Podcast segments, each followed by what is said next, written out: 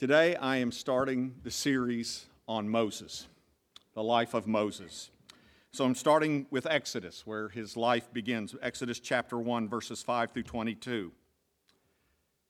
The descendants of Jacob numbered 70 in all. Joseph was already in Egypt. Now, Joseph and all his brothers and all that generation died, but the Israelites were exceedingly fruitful. They multiplied greatly, increased in numbers, and became so numerous that the land was filled with them. Then a new king, whom Joseph, to whom Joseph meant nothing, came to power in Egypt. Look, he said to his people, the Israelites have become far too numerous for us. Come, we must deal shrewdly with them, or they will become even more numerous, and if war breaks out, will join our enemies, fight against us, and leave the country. So they put slave masters over them to oppress them with forced labor, and they built Pithom and Ramses as store cities for Pharaoh. But the more they were oppressed, the more they multiplied and spread. So the Egyptians came to dread the Israelites and worked them ruthlessly.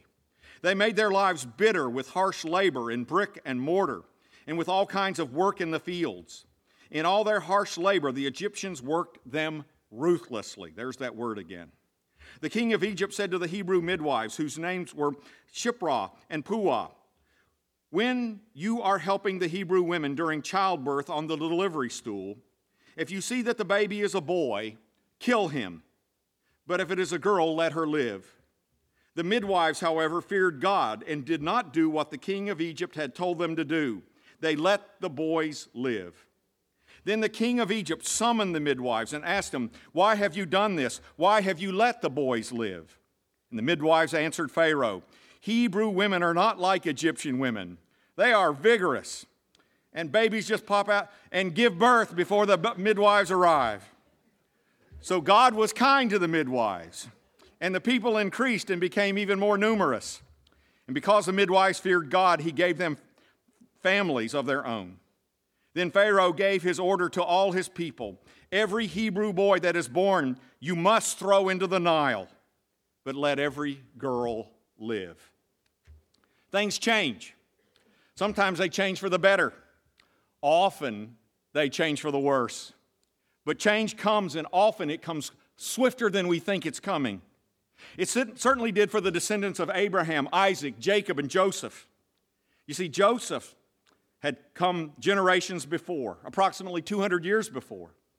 And Egypt had given Israel and Joseph the very best they had to offer. Pharaoh gave the land of Goshen to Joseph's family, which was prime real estate in Egypt. Pharaoh said to Joseph, I will provide for you and your children. In one moment, talking about things changing, Israel went from nomads in a famine riddled world fighting for their existence into the good life. Things change. Joseph's family enjoyed political favor and prosperity in the most powerful and civilized empire in the world. But things can change just as swiftly the other way.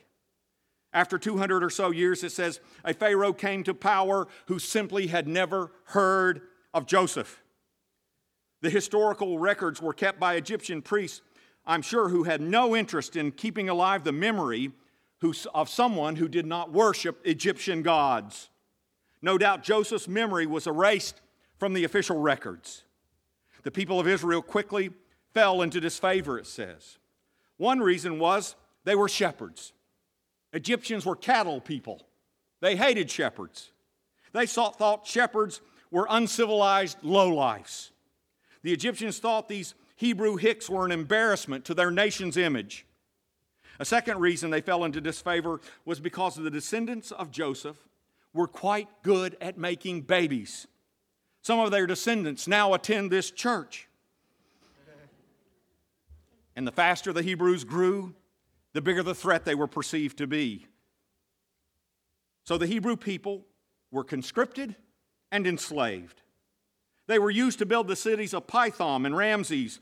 They were the labor force that built some of the great monuments of the Egyptian empire.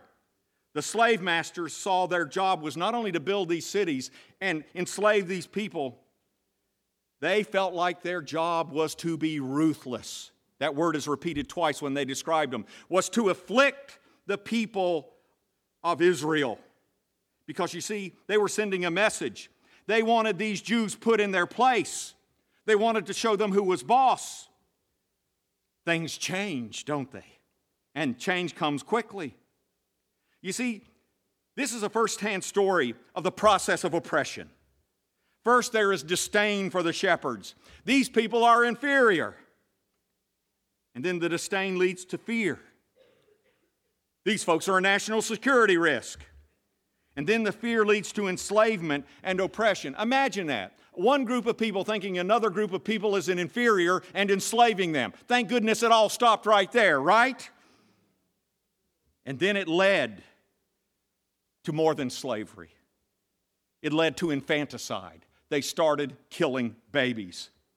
And then the infanticide leads to out and out murder and genocide. Does this sound familiar? History keeps repeating itself, doesn't it? Just ask the folks of Nazi Germany if something like this can happen in our day, or the people of communist Russia, or the people of Rwanda. Things can change for the worse, and it can happen faster than the blink of an eye.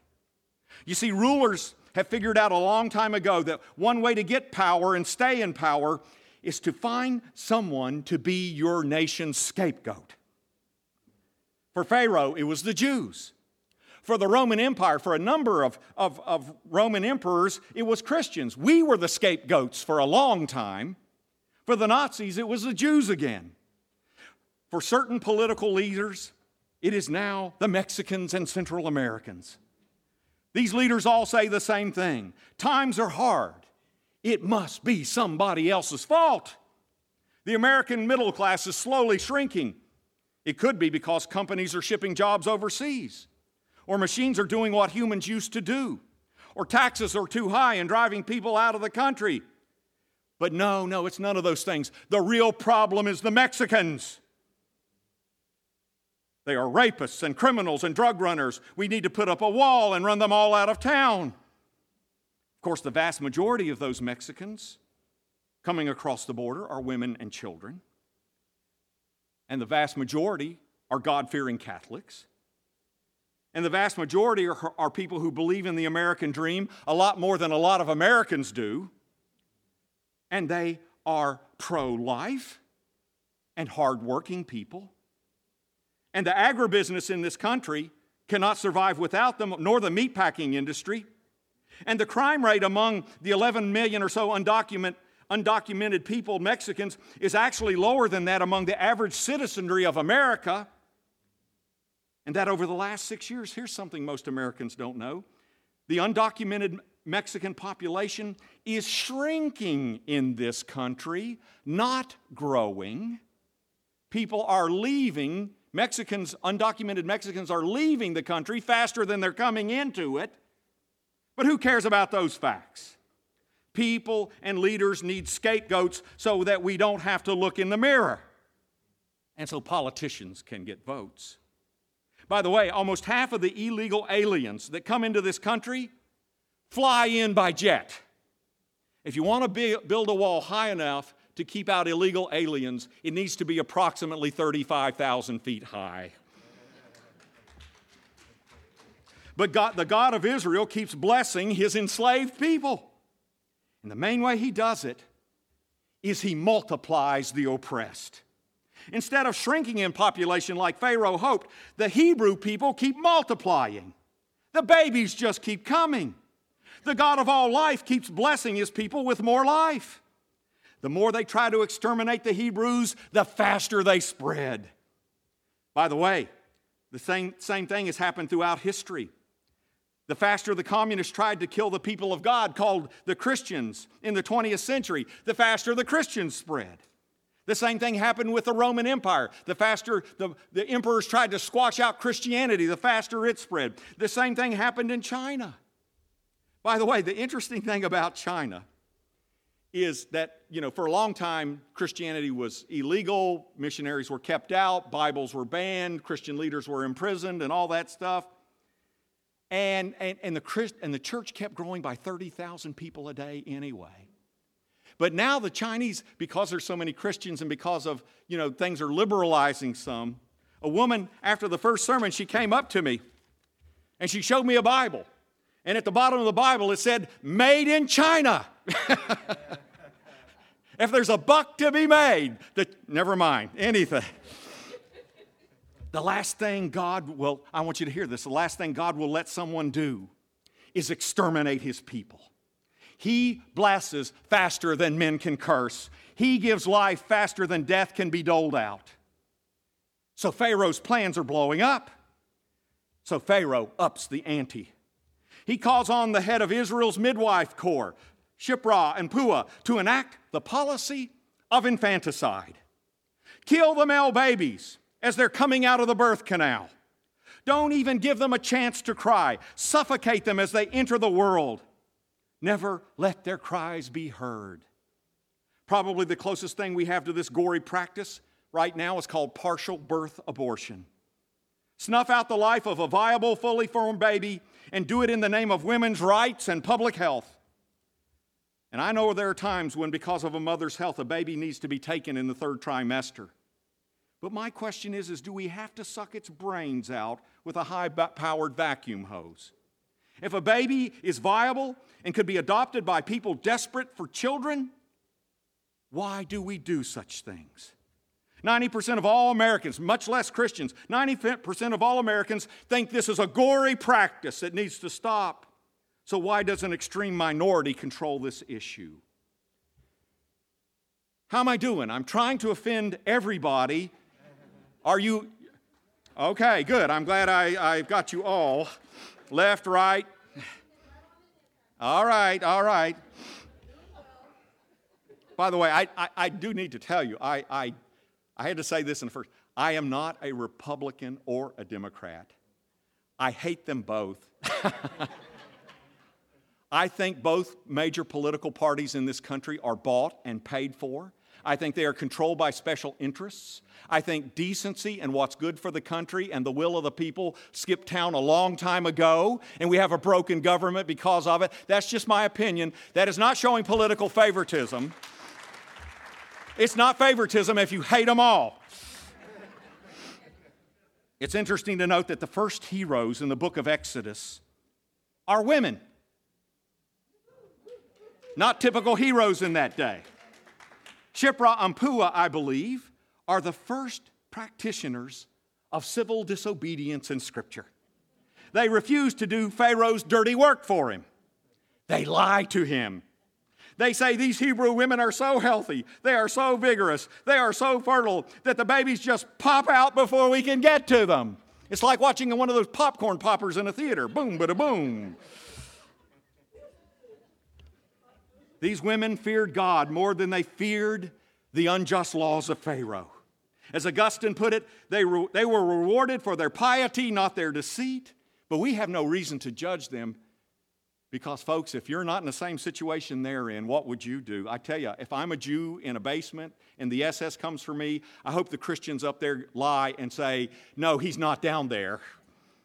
And I'm not advocating lying, no lie. These women reverenced life because they believed all life came from the God who was the giver of life. They would not give in to the age old excuse, we were just following orders. We worship God above all else. Submission to government authority has its limits. That's what these women show us.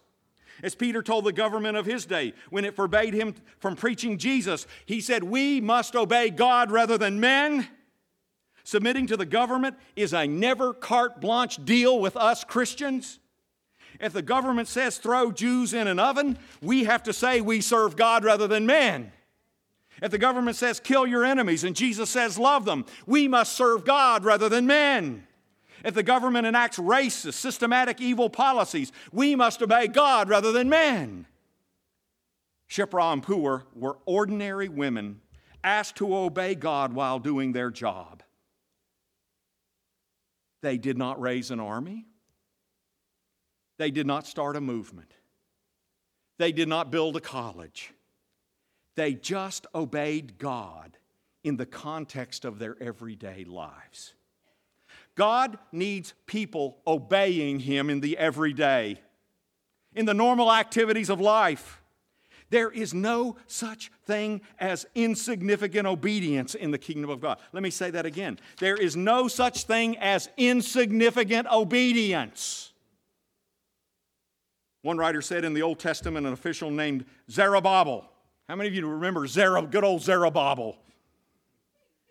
Okay, I'm moving on. He was trying to get the temple rebuilt after years of exile and neglect in Jerusalem. And he was able to manage only a meager start, which was quickly overwhelmed by opposition from without and depression from within. He felt discouraged and like a failure, but God sends him a prophet, the prophet Zechariah. And Zechariah said these words to Zerubbabel Do not despise these small beginnings, for the Lord rejoices to see the work again. Do not despise small beginnings. A widow passes by the treasury box at the temple. She places in two small coins, all that she has. She knows it will be the smallest gift given that day, that humanly speaking, it can make no difference at all, that from her perspective, it was almost foolhardy to throw it in. She could not know that one man was watching her, that he would say she actually gave more than anyone else. She could not know that her story would inspire millions of people to sacrificially give billions of dollars over the centuries. Two little pennies. Do not despise small things, for we do not know what is small in God's eyes. Spiritual size is not measured in the same way that physical size is. What unit shall we use to measure love? And yet, real love is more real than anything else. When Jesus said that the widow gave more, it wasn't just a pretty saying or, or a preacher being using hyperbole. It was a spiritually accurate measurement, the writer says. We just didn't know the yardstick. No project is so great that God doesn't that it doesn't need God, and no project is so small that it does not interest God. Shiphrah and Puah loved God and they loved babies. They were the Patty Pattersons of their day. And they subverted the evil plans of an empire. Everyday obedience changes the world in ways we cannot imagine. Ordinary is extraordinary in God's hands. Small is big when the Spirit uses it and multiplies it. There is no insignificant obedience by anybody. And after the plans for infanticide are thwarted, Pharaoh ups the ante again. Just kill all the male babies, forget infanticide. Let's go to genocide. Throw the male babies of the Hebrews into the Nile. This is significant because the Nile was Egypt's source of life and prosperity. The Egyptians worshiped the Nile.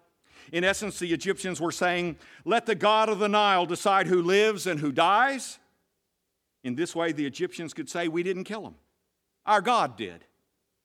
And then they could wash their hands of the whole affair and quiet their consciences. It's amazing what we humans do in order to not look at ourselves in the mirror, isn't it?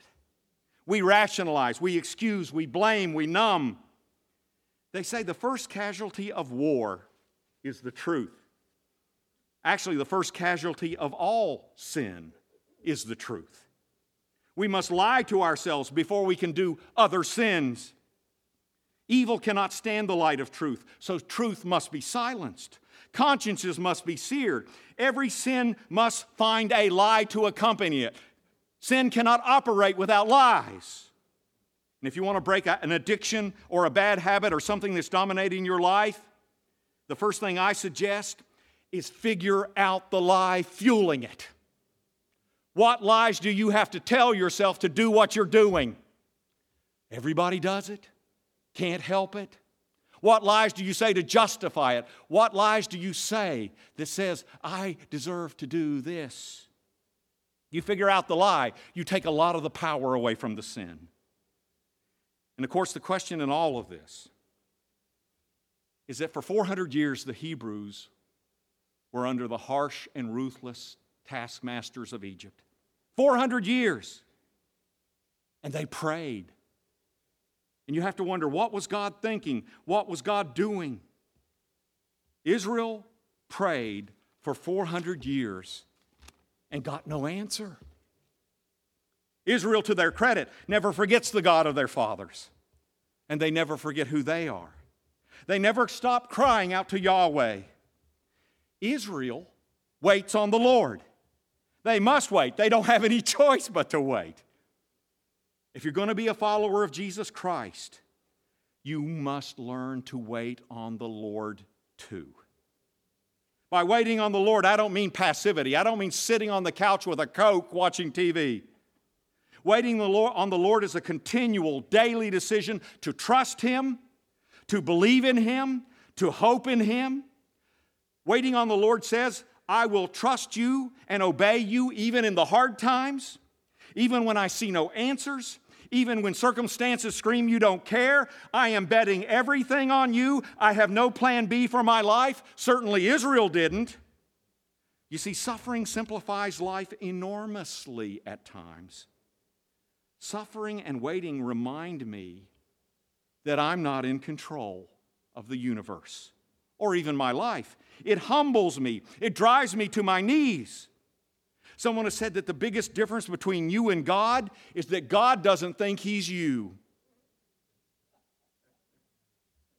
When our lives get out of control, we get the very clear message that we are not God. And it is then that we start to grow. Waiting, by the way, Jewish style, often involves complaints. The vast majorities of prayer in Scripture, if you ever take a look at it, most of the prayers in Scripture start off with complaints. Only in Israel did they believe in that time that the Creator God cared about them and would do something about their problems. And when He didn't do something about their problems fast enough, they complained. And if you don't believe me, read the Psalms. Why? Why? Why? Wah, wah, wah. And by the way, the Bible considers this excellent praying. Excellent praying. Because you see, complaining is a form of faith too. When you complain, you believe at some level that somebody up there's listening and somebody cares enough to listen. It is an act of trust that says, God accepts me, doubt and pain and anger and all. And that in the end, I believe if I complain enough, God just may show up. So we pray. We pray all that is in our hearts. Ben Patterson writes that if we want to love an enemy, we first have to pray our hate. That's the only way God can get at it. I would add to that if we want to have faith, sometimes we have to pray our doubt. If we want to truly obey, sometimes in honesty with God, we have to tell God why we don't want to obey. And Sometimes, if we want to feel the comfort of the Comforter, we must express our anger and disappointment to Him, and sometimes about Him. That is how we wait, not passively, but in faith and trusting, and yes, even complaining. Waiting on God with God changes us. Eugene Peterson writes What God does in us as we wait is as important as what we're waiting for. Waiting weans us from all of our idols. Waiting in the end binds us to God alone. One pastor said he, he had a man in his church who became sick and couldn't shake it. It went on like this for months. He was a high energy, highly successful man. He was a man who was captain of his own fate. But this sickness stripped him down. The sickness collapsed him. He had to spend whole days and weeks housebound, idle, waiting, saving up energy just to go up and down the stairs. It was incredibly humbling. He, but during this time, he spent more time with his wife and children in those few months than in all the years he had known them. He read more than he'd ever read. He meditated more than he'd meditated. He prayed more than he'd ever prayed.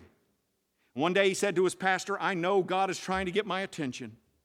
I've just haven't figured out what he wants my attention for. He must want me to do something. And the pastor thought a moment and he said, Maybe that's the problem. You think he wants your attention in order for you to do something for him. Maybe he just wants your attention, period.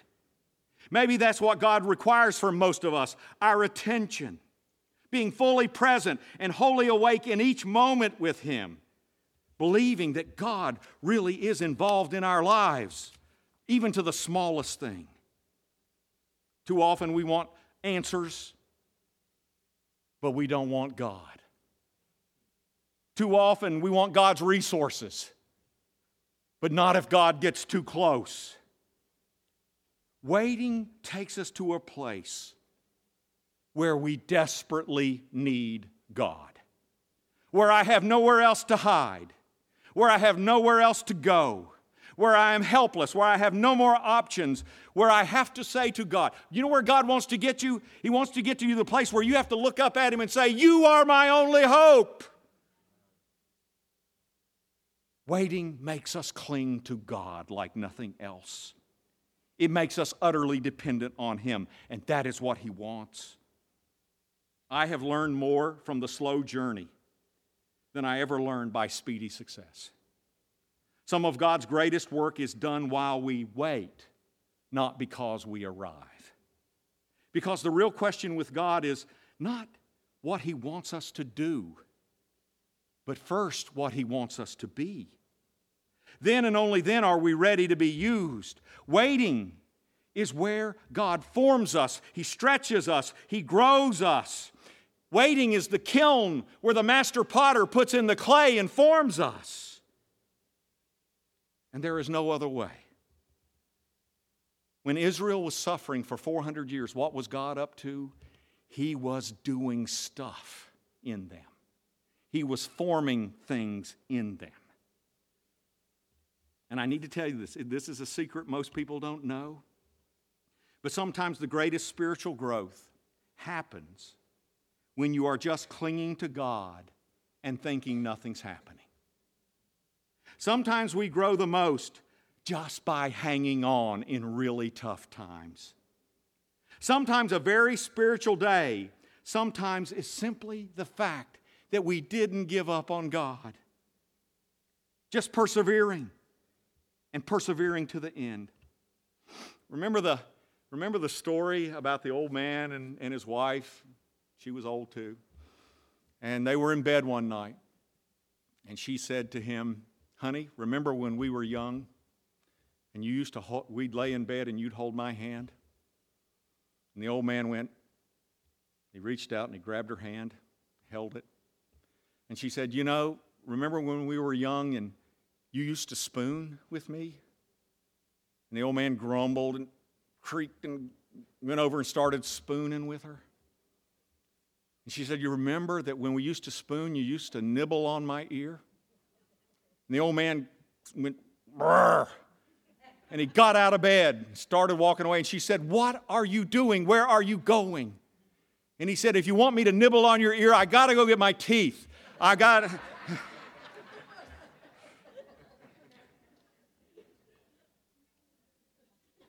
To nibble on an ear when you are young and full of hormones is one thing. To still be nibbling when the ear has a hearing aid in it and the perfume in the room smells a whole lot like Ben Gay, and you have to get your teeth in order to nibble, that is something else altogether. Folks, it's not how we start, it's how we hold on. Are you holding on to Jesus? Are you holding on in faith to the end? Because God is at work, God is coming. This is why we wait on the Lord.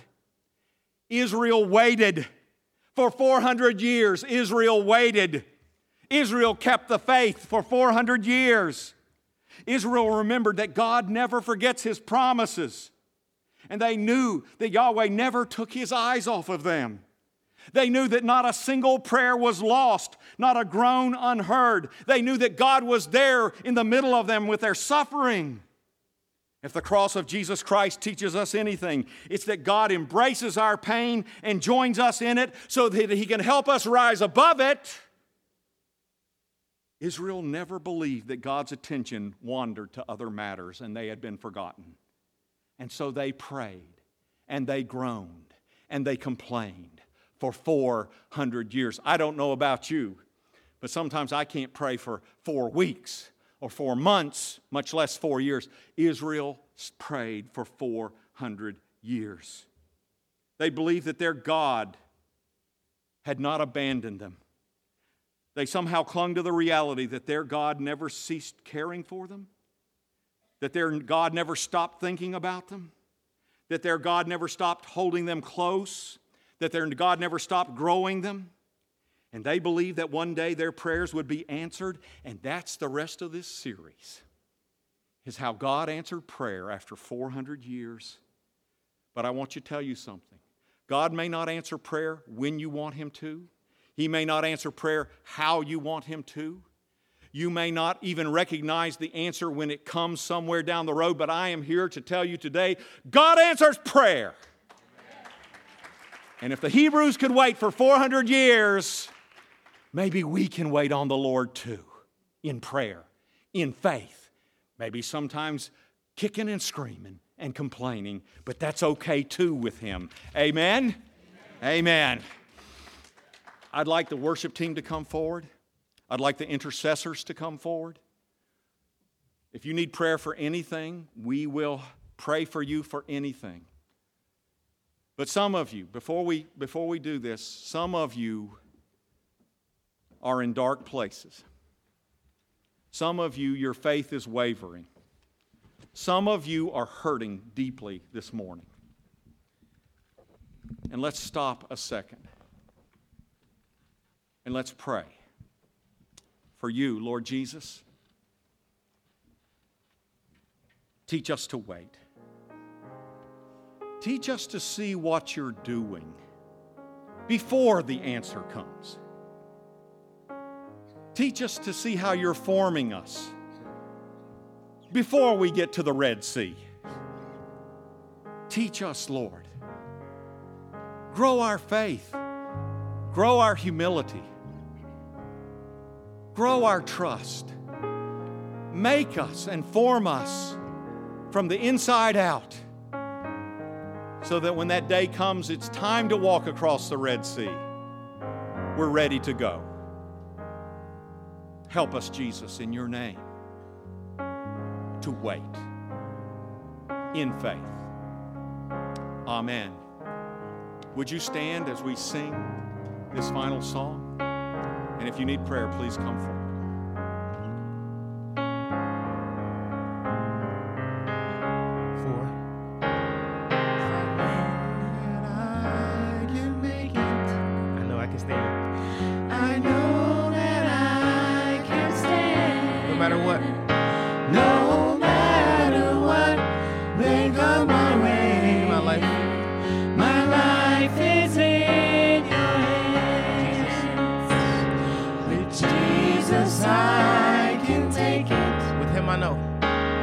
With Him I know I can stand. No matter what.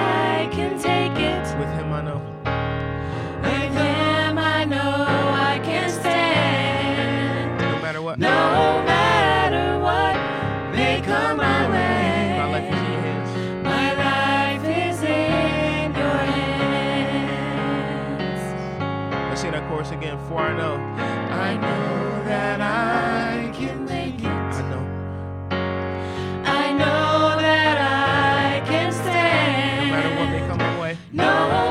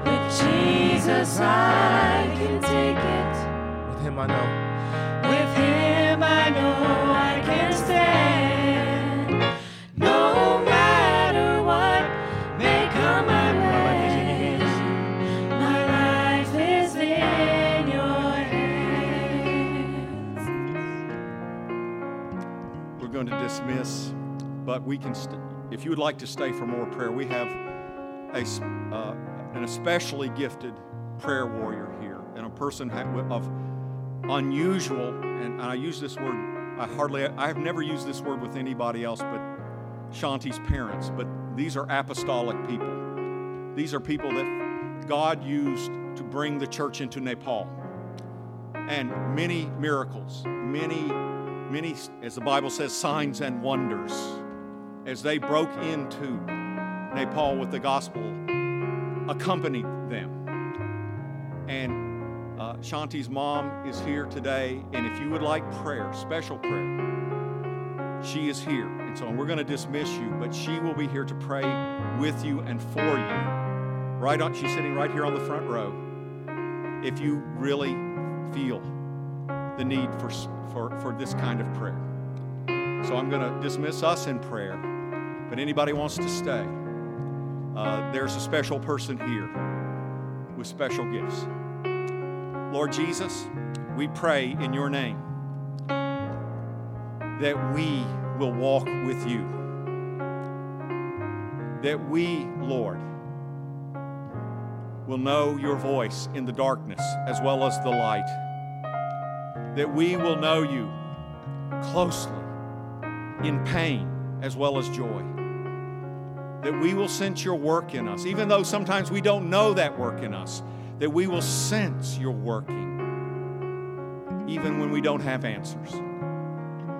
Lord, you're not asking us to give 400 years, but you are calling us, Lord, to our own journeys and to our own waits. Help us, Lord Jesus, in your name. Help us in your name to be faithful like those who have preceded us and are recorded in Scripture. In your name we ask.